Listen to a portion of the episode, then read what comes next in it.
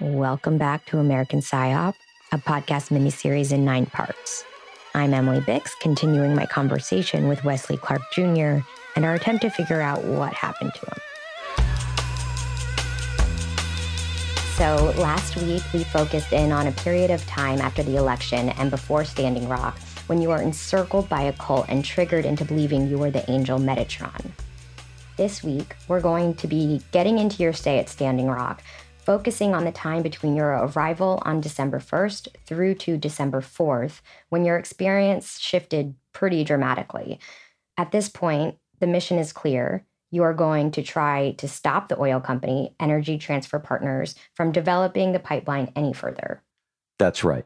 Each week, we've started talking about susceptibility. Now you are not only having a psychotic episode, you're entering an environment where you don't know the majority of the people you'll be working with. How do you think this contributed to your susceptibility? It jacked it up to like a level of a thousand because you don't know what the baseline is for any person that you're interacting with or their backgrounds or their intentions. And everything could potentially be a threat. So, when we left off, you were heading to the Standing Rock protest to lead an unknown number of vets who will act as the front line. Your partner is Michael Wood, and three people you're coordinating with include Travis, who was brought on by Mike to act as a coordinator for the vets at Standing Rock. Remy, who was also already at Standing Rock and had helped to coordinate supplies. And then there was Sully, who drove up there with you. Yes. Well, the plans going into Standing Rock, I had no idea what was waiting on the other side. I didn't know whether only 100 people were going to show up or a 1,000. Details this morning on those protests against the controversial Dakota Access Pipeline. The hundreds of demonstrators who are trying to block the project have been told they must be out by Monday. But the protesters are saying they aren't going anywhere. In fact, about 2,000 veterans are planning to join the protests next week. There was no plan of how you guys were going to protest? Well, in the operations order, I just simply said we'd use drill and ceremony to march around the enemy. And, and that we veterans would take the front lines so that if there was violence, we'd receive it and not the other protesters. The front line was the bridge it had been closed. Concrete barriers have been put on, lots of barbed wire, armored vehicles on the other side of it. The security team, they had identified an area that they could defend. It was a bridge whereby they held that bridge and kind of stopped our forward repelling of this threat. No! People were laying on the ground crying because they were being maced or pepper sprayed. The police are protecting and serving the pipeline. They're protecting fossil fuel profits over human beings. They're macing people.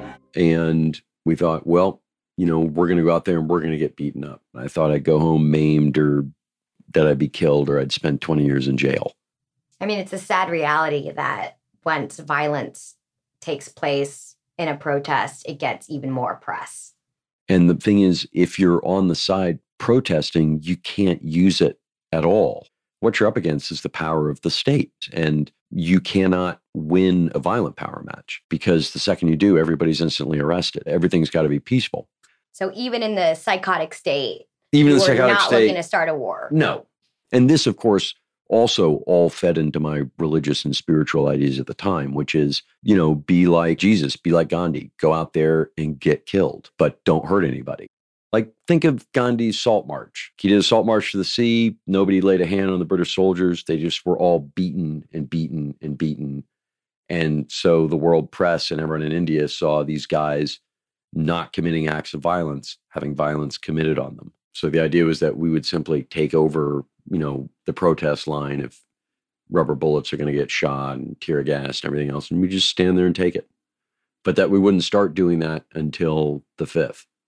And before we took over the front line, we wanted to have like a healing ceremony, bring everyone together, clear everyone's consciences, just in case, you know, horrible things did happen on the bridge, we'd be ready for it. And then we just do it the fifth, the sixth, and then we would go home on the seventh.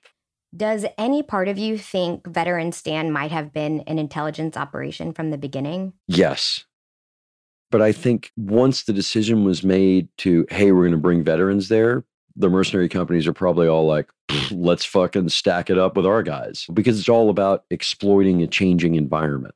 So if somebody's putting together a group of veterans among people that don't know each other, how would they know if somebody's with the mercenary company or not? Was that real? Were there infiltrators in the camp? There had already been an incident earlier in the summer where a guy pulled out an AR 15, started waving it around. The Native American guy who disarmed him was the one who wound up facing charges. Shocking video footage of a man who worked with the Dakota Access Pipeline. He was a pipeline guard, but he was wearing a bandana covering his face, carrying a rifle, apparently attempting to infiltrate a group of water protectors. So, yeah, I was very worried about that.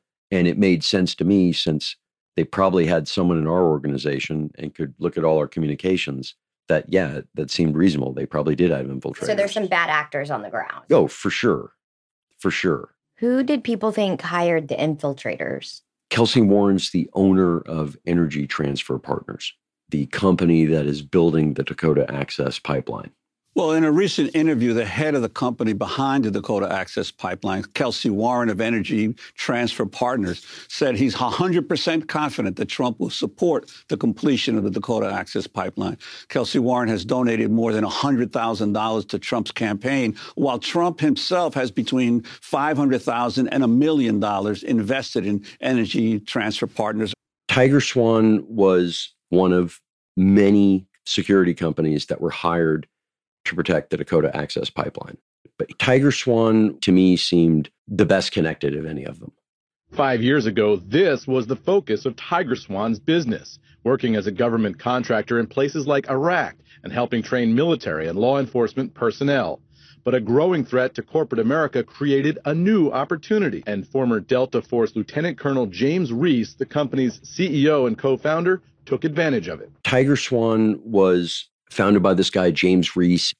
In the last two years, we've moved almost 50% of our business away from federal government work towards the corporate world. He's the guy who's literally in Syria pillaging Syrian oil right now. They simply replicated war on terror operations against Americans. I think James Reese, the guy who owns Tiger Swan, had been part of Erik Prince's company, Blackwater. It was a mercenary company, and Erik Prince worked with China, it worked with Russia, and worked with Saudi Arabia. And I knew that Prince was very close with the Trumps as it was moving forward because his sister was uh, Betsy DeVos, who became the Secretary of Education, but also that he had a big role in Trump's 2016 campaign. And Blackwater was one of these mercenary companies that grew up around the war on terror because Blackwater was then implicated in a massacre in Iraq, so they changed their name to Academi. Also, when news of that massacre in Iraq surfaced and Blackwater was dealing with the public fallout, they used Tiger Swan as a purchasing front for land they wanted to use as a training facility near Fort Bragg in North Carolina. Did it? Oh, I had no idea. But even so, you still suspected that Tiger Swan, the main mercenary company guarding the pipeline, was connected to the incoming Trump administration? Yeah. But at the same time, I, I assumed that there were infiltrators not only from mercenary companies, I assumed at this point that there were probably foreign intelligence agents worked in. I assumed that there were probably federal and state informants that were also thrown into the mix, and that none of these groups were really coordinating with each other. Because I also went into it knowing how the mercenary companies and the Russians and all these people are intermingled. Like there was a disproportionate number of vets there that had Russian wives or girlfriends. Even one of the primary planners. And I thought the Russians are behind Trump for a long time because of his ties to Russian organized crime because it was after the election. At this point, it was public knowledge he was assisted in his election by the Russians. So there's multiple mercenary companies that are employed by the pipeline mm-hmm. that are surrounding the camp and that are cutting off access to roads and stuff. They'd already arrested and assaulted the protesters like many, many times in the preceding three or four months. With the help of the state? With the help of the state because so, there's a sheriff right there from the nearby county who's right there on their line. Because at the time they had a contract to be working there. So it's not, they weren't trespassing. According to the tribe, they were. Right. Because it violated the treaty. So you have to understand on the treaties that are signed with the tribes, the tribes are actually sovereign territory. And the treaties that we sign with them are US law. So you can't violate the treaty. How did they make the deal if there was already a treaty in place that you can't mess with this land? Because oil companies own legislatures, they pay for representation. That's so it's what just a lobbying is. corrupt. It's a corrupt system. And there's always the promise it's going to be a lot of jobs and a lot of money. Mhm. And it's some jobs as they build stuff, and it's money for people in far off places when the cash comes in. So I'm in the car with Sully and Truck, and we drive out to the reservation. And right as we're pulling on to the reservation, my phone rings. And it's this guy who identifies himself as this is Lonnie Wangwin. I'm the uh, North Dakota National Guard liaison. We're going to have a bunch of right wing armed vets coming out to stand against everybody next week. And we wanted to talk to you about that. And I'm like, yeah, let's definitely talk about that because we're not actually looking to fight anybody. And the second I hang up the phone, Sully's like, dude, I bet they stingrayed your phone. Stingray is apparently a device that's used by intelligence agencies and police where they kind of zap your phone and then they're in your phone. So he's like, dude, your phone's been stingrayed. So when you get to Standing Rock, it's nighttime. It's nighttime. It's cold. There's not too much snow on the ground. James had coordinated with Phyllis that I'd meet her in the casino when I got in. There's like this big field in the dark, and there's this super bright casino. Welcome to Prairie Knights Casino and Resort, owned and managed by the Standing Rock Sioux Tribe. We're glad you're here. Is it big? like a full on casino with a hotel that had, I don't know, two stories, three stories of rooms, five or six different kind of long haul wings to it. And how far was the casino to where the protest was happening at Like a, Standing f- Rock? about a 10 minute drive. Oh, The casino was packed and there were vets, there were native folks everywhere, there were protesters from everywhere I got in. And I'm standing by some machine that's, you know, like a slot machine, dinging stuff down as I'm meeting the other volunteers I communicated with. Phyllis is trying to find us a room. And I remember some dude with like a green face tattoo, like screamed and yelled at me out of the blue. Like he was crying and freaking out. I'm like, oh, dude, it's okay. He's like, ah, it goes nuts. And I only bring up the guy with the green face tattoo because he shows up a couple more times when I'm out there. is it like on his forehead? Yeah, like on his forehead. Just a green. Some, I can't remember what it was. It was like some kind of faded green tattoo. And what was he shouting? couldn't tell, like unintelligible. But I also realized when I got there that I wasn't going to be able to eat because everything had wheat in it and I'm a celiac. So I was like, oh shit, man. I need to keep, I'm going to be living off apples for the next like seven days. So I got in, ran into James. I ran into a woman from Nexus, ran into a couple other people I coordinated with, and they called us all up to a room upstairs to meet with Phyllis Young and the headsman of the Horn, who were like representatives from the different tribes that were there to try and keep order in the protest camps. And, what was the vibe? Like, was Phyllis weary? Was she? No, she was like totally calm, like a lifelong activist. Like, this is run of the mill stuff. Let me tell you how it's going to work, kid. Basically saying, thank you for getting everybody out here, but this needs to be led by female Native veterans. And from here on out, you're just here for a spiritual journey. Why female veterans? Well, the entire protest at that point was pretty much a female led protest. And so they wanted it to be female led on the ground. And L'Oreal was the native female vet from our organization, Veteran Stand, who was put in charge of the operation when I arrived at Standing Rock. And I was like, okay, that sounds good. Really, within three hours of getting there, I was no longer in charge of anything, which on the one hand, I was like, whew, that's a lot of pressure off me. So I'm like, all right, they're taking over. This is the way it's supposed to be. Because this is the other thing. Once you get into that headset, the crazy headset, it's like everything happens for a reason. Maybe one of these female vets will be like Jesus and I'll get to meet her. That would be cool. The headsman then spoke a little bit. And they're like, look, here's the reality, man. It's like we live here full time. So whatever is started and done, you getting killed or your head broken or something, they have to deal with the fallout of it for maybe decades. And Phyllis said this as well as the headsman. They're like, you being anywhere near the front of the protest, there are infiltrators all over the camps and they will launch acts of violence as soon as you get to the front. So to get rid of that danger, you're not going to be anywhere near the front. And I'm like, okay, that sounds reasonable. Darren Phillips is like, hey, this older gentleman who came in here, he needs like $300 to cover his hotel room. And I'm like, okay, let me go get $300. And I put my ATM card in the machine and my accounts were shut down. So I asked Travis if I could borrow $300 for him. And he said, sure. And he gave me the money. And how did your accounts get unfrozen?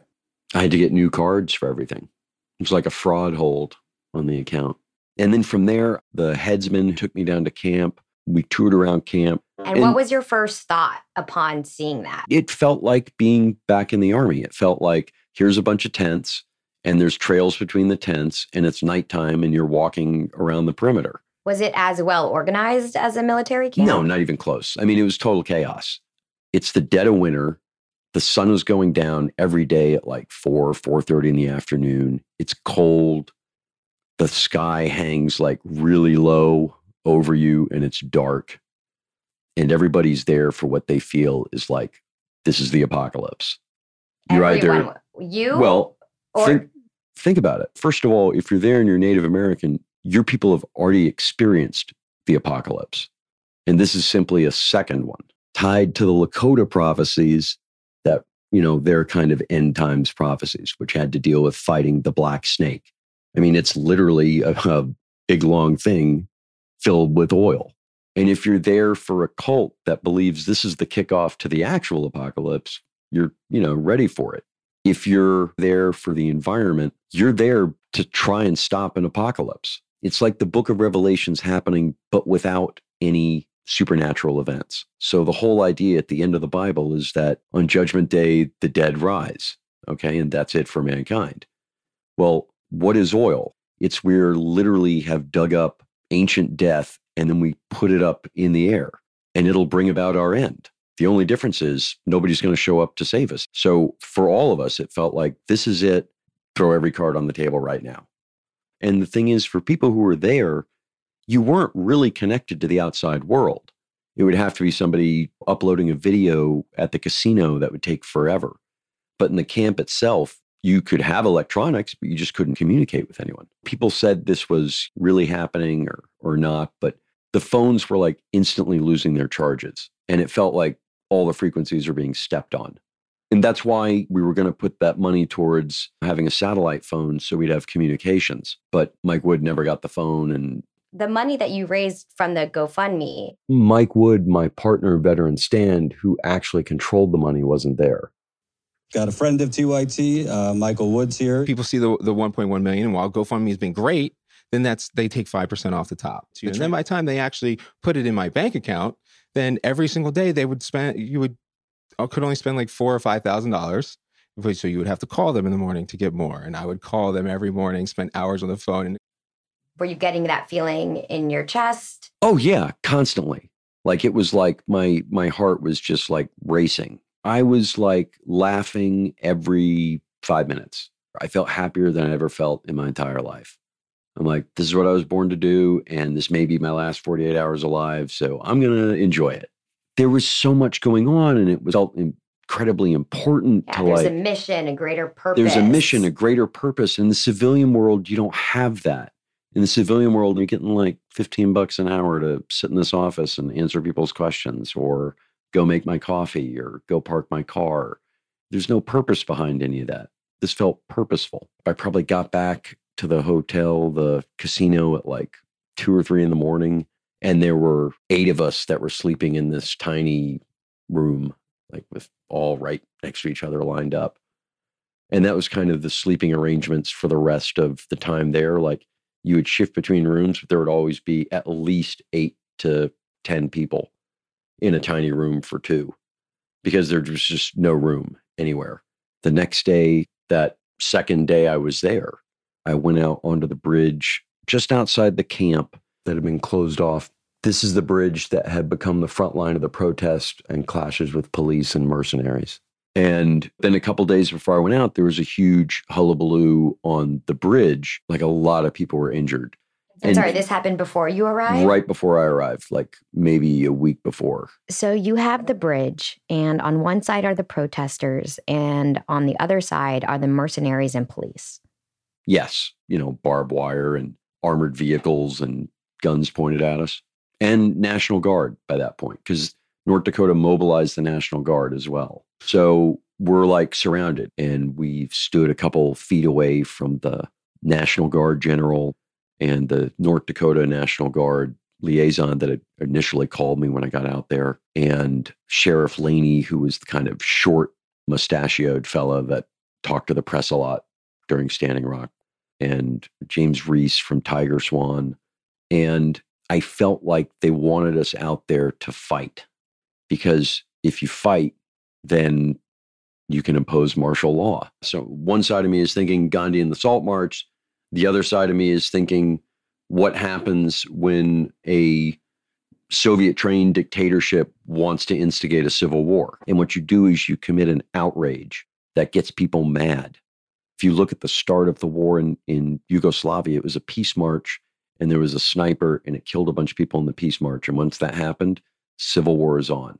On April 5th, 1992, the streets of Sarajevo were filled with Bosnian Muslims, Serbs, and Croats demonstrating their support for a new, independent, multi-ethnic state.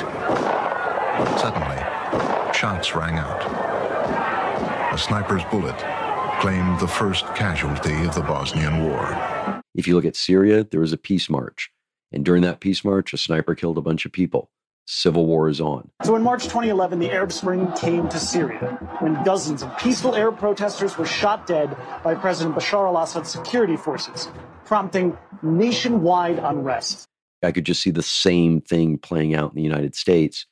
As I stood on that bridge, I remember thinking, man, I could die right now. Like somebody could just shoot me. And the sheriff said, You know, all my people are getting death threats. How do I know you guys aren't going to assault us and try and kill us? We have received very concerning intel that an element within the protest movement wants to exploit veterans with PTSD, arm them, and try to trigger their PTSD and turn them aggressive. I told him we've all been getting death threats too. And in a brief moment of clarity, I said, We're in the middle of an information war. And Russia wants us to fight each other. And they want an outrage to happen. And I can tell you, none of our people have weapons. We didn't bring any weapons. We're not looking for fight, but we want to help save the planet and we want to respect the Constitution and the treaties that were signed with these people. Phyllis comes out, pulls us off the bridge because a whole big line of veterans had started to form behind us. Like a couple hundred guys came out onto the bridge. So that was the last time I went out on the bridge while I was there. And I left with her. I went up to what was called Facebook Hill. And Facebook Hill was in the camp that was closest to this bridge. And it was called that because it was the only place you could get cell reception. And up there on Facebook Hill, I ran into Remy, who I'd been connected to, I think through Mike Wood, as a guy we could talk to who could coordinate sending supplies out, like about a week before we got out there. And he was like ex Navy guy, Navajo. Uh, he'd been up at camp for months. This project was put together by Phyllis Young and Wesley Clark. Uh, he came out, reached out about a couple weeks ago, and he wanted some on the ground organizing that was happening. Uh, so he reached out to me. He wanted somebody who was trusted and also a veteran. His girlfriend Desiree was super nice, like, and they had this yurt at the top of Facebook Hill. And, you know, you sit around, you talk to people for about 20 or 30 minutes, but there's always a crisis. And everybody's worried about infiltrators on every side. And I've already had a couple people pointed out to me as infiltrators uh, by guys in my own group. Like, I've heard that guy's an infiltrator. And Seven McDonald had joined me out there. And Seven is the PR woman you met through Nora. Yeah. And she pointed out somebody who'd uh, she'd known from the Bernie campaign. And she's like, that guy's an infiltrator. So I've already got my antennas up and I'm looking at two people. I'm like, are there infiltrators?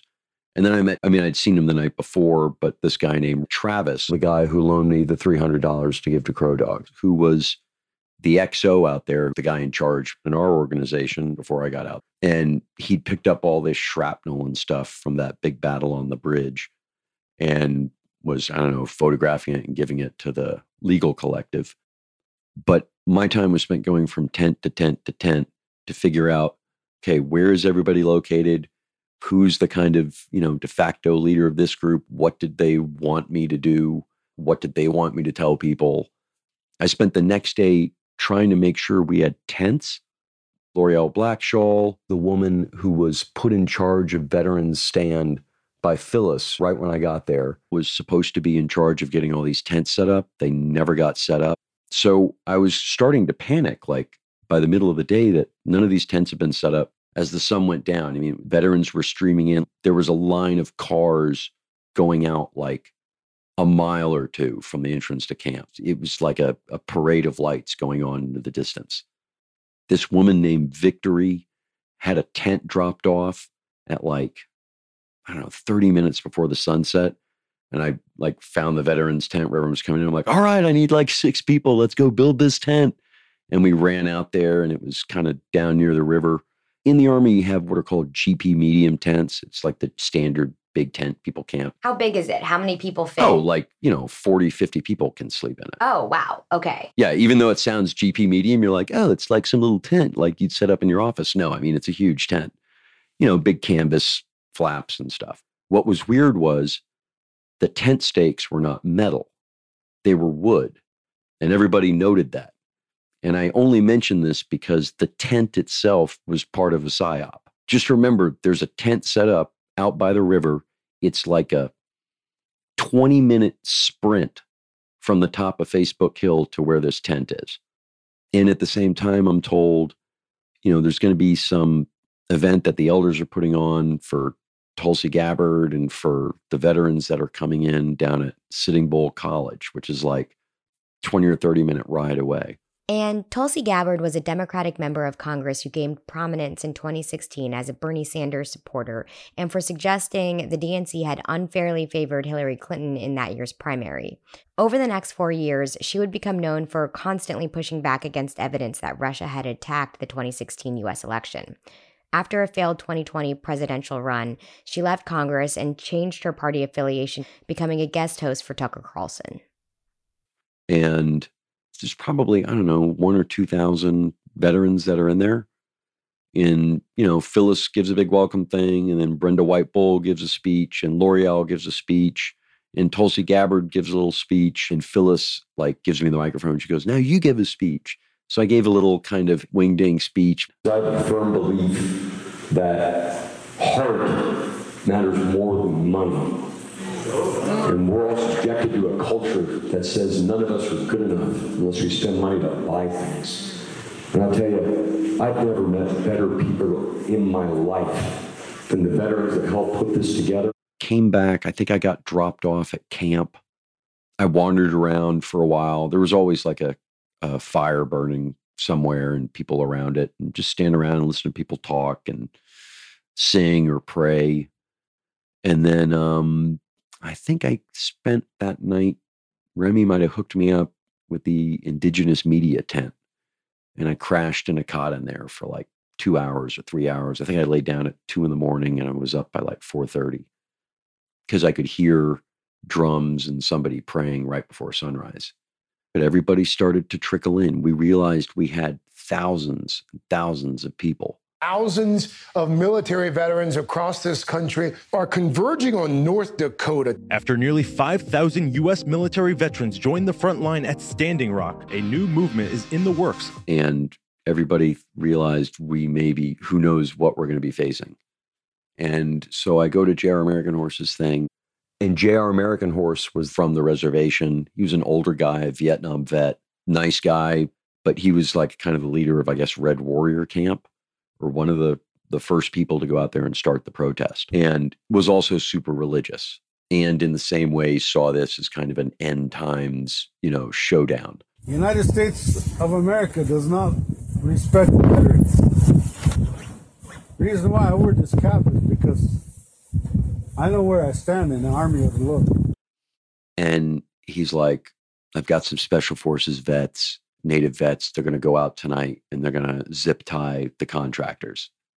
And I was like, holy Oh. fuck, please, mother of God, don't do that. Like somebody's going to get killed. And the whole time his plan, he's bringing in these special vets to cross the bridge to somehow cross up. the bridge, zip tie guys and disarm them. And all I can think is, and someone's going to get shot and killed when that happens, inevitably. And I'm begging them, don't do this, don't do this. And then, you know, I have to go from elder to elder to elder.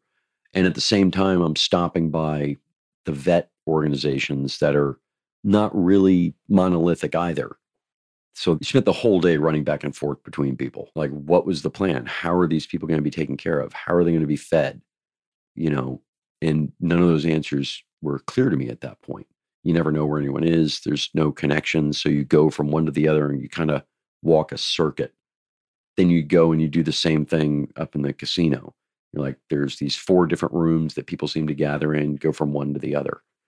I'm down in the casino. And this It is was- night three. this is like night three, I think. And now there were like 12 people staying in our room, double bedroom. One bathroom. Yeah. It's probably, I think it's like two in the morning, three in the morning at this point. And the only space is, you know, those little wooden desks they have in the hotel room? Seven was half under one of those desks. And there was just enough room that I could slip in under the desk and lay down half curled. That's how packed the room was with people. Every square inch of floor is taken up. And I laid there for a while thinking, God, how am I going to sleep through this? And is this what God wants me to do to lay here? Am I supposed to lay here under the desk right now? And I think Sedef was making out with Chris on the floor nearby. And I thought, that's it. I gotta, I, I gotta get out of this room. And Sedef is the Turkish American woman you started hanging out with the summer before Standing Rock. Yeah. And I went downstairs uh, to the bar, and it was, I don't know, probably four in the morning. Seven got up as well. And we both sat down at the bar because it's where you could get free water and talked like about the infiltration and that everybody was really worried about it. No one was sure who was on what side. The next day, this is now Sunday, that morning, there's a dude with a hatchet angrily waving it around, telling everyone, you know, the headsmen are bullshit and fuck Phyllis and all these female elders, and it's time to put the men in charge and waving this hatchet around in everybody's face. And I was like, well, maybe I'm going to get killed by the guy with the hatchet. I'm like, hey. And I, you know, kind of talked him down and calmed everyone down and hmm. moved on to the next crisis. Then I, I hop a ride over to the main camp with somebody.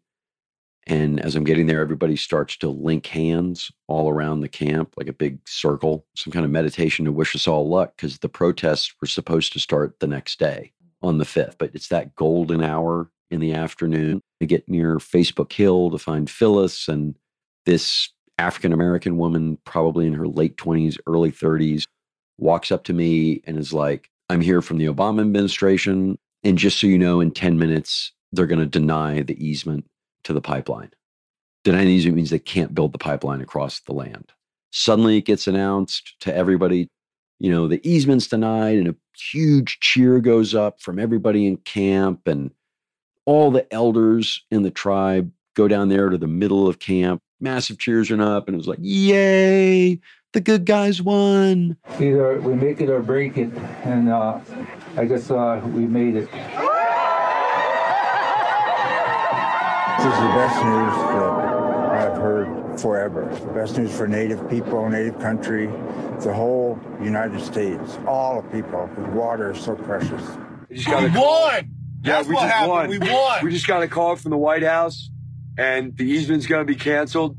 And thank you, God. Thank God. I mean, praise God. I mean, so wonderful. It's unbelievable. Was this a transformative moment for you? Because it was that was your goal. Yeah, no, and I and I was at and at the same time I'm like, cool. And now I don't have to die. um and everybody was like cheering and it was great. And then all the elders and and folks came down and they had their pictures taken in the middle of camp and Tulsi Gabbard got her picture taken in the middle of camp. And I just gotten a weird text from JR American Horse, the guys trying to disarm the mercenaries, saying I betrayed him, And now he knew how it felt to be betrayed when you thought you'd be victorious.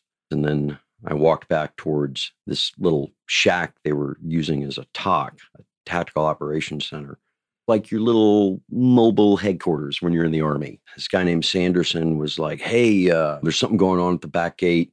Something's going down. You need to go deal with it. And just a couple hundred yards away, it was really packed, really crowded. And as I'm walking to this traffic jam at the back gate of the camp, this shorter vet walking beside me and he goes, Hey, LT, what's going on? I'm like, Well, there's something going on at the back gate. And he said, Oh, you didn't hear, did you? He goes, Oh, last night, you know, L'Oreal and she came in the tent and and she asked for volunteers for a mission to search the camp for weapons and that there could be live fire. So I volunteered and then we searched the whole camp for like 4 hours. And I was and I had no no idea this had happened.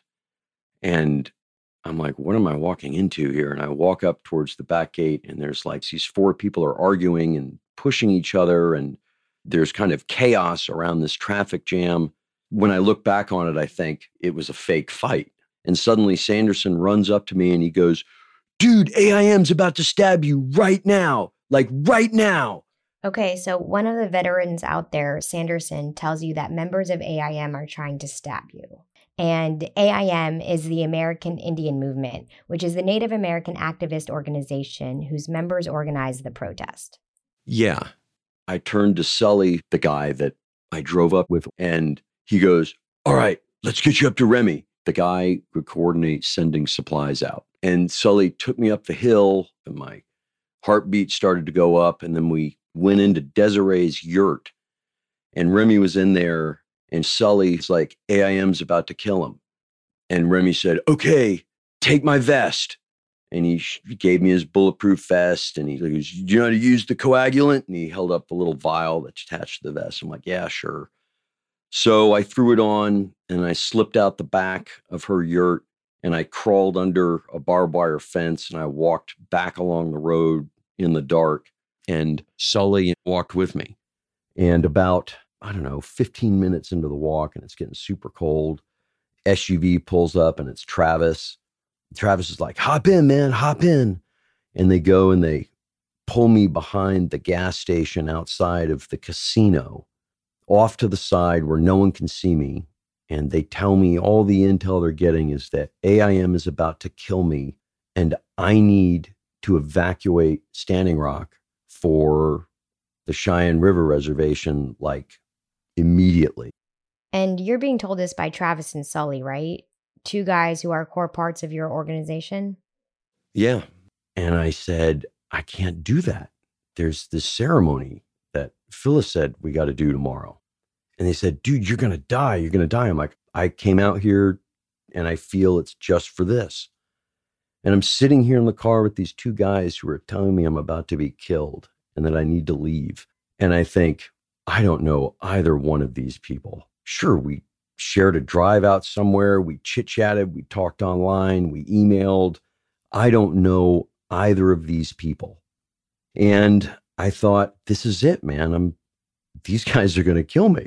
These guys are contractors. And I I told him, look, I I came out here to do this ceremony and you know, I'm going to be honest with you, there's like supernatural aspects to it. And they took that like completely matter of factly. They're like, okay, but you know, you could die. And I said, well, here's the thing. I'm I'm literally the angel Metatron, and I'm on Earth just to do this thing tomorrow. And I don't care who's trying to kill me. I'm going to do this ceremony, and there's nothing in the world that can stop me. And so I sat there and I thought, maybe they'll kill me right now. But they didn't. And I sat in that truck for like a couple hours as they said their friend Victory was trying to find a safe place in the casino to hide me. They brought me back to the hotel, supposedly a room that had been found. Travis went in and, you know, before he'd been kind of like a vet who'd been out for a few years and just kind of happy go lucky. But now, like, he jumped up on the bed, checked for listening devices and the smoke detector and in the lights. And he just moved with a reflex and a power that told me he really wasn't out.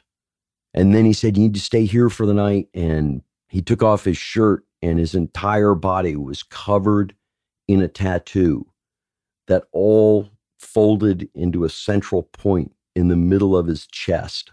And it was a question mark. And I thought, I've got to get out of here. So, from what I understand, this marks a pretty stark dividing line in your trip to Standing Rock. That despite the victory, things got fairly dark for you over the next few days and then well into your time back? Yeah. I mean, up to that point, I'd had vague suspicions. Uh, but up to this point, everyone's been building me up, uh, like telling me spirits are guiding me. And almost immediately after uh, the easements granted, everything starts to take a dark turn. Okay, that's a pretty good place to stop for the day. Next week, we'll pick up on Wes being told he's about to be killed. Thank you for listening. We'll be back next week with more American PSYOP. American PSYOP is a Bunker Crew media production in collaboration with Midas Touch. It was edited and directed by Jack Bryan. Our producers are Stacy Scher, Marley Clements, and Jack Bryan. Executive producers are Ben Meiselas and Grant D. Simone. Sound design by Joy Ellett. I'm your co host, Emily Bix. Please join us again next time.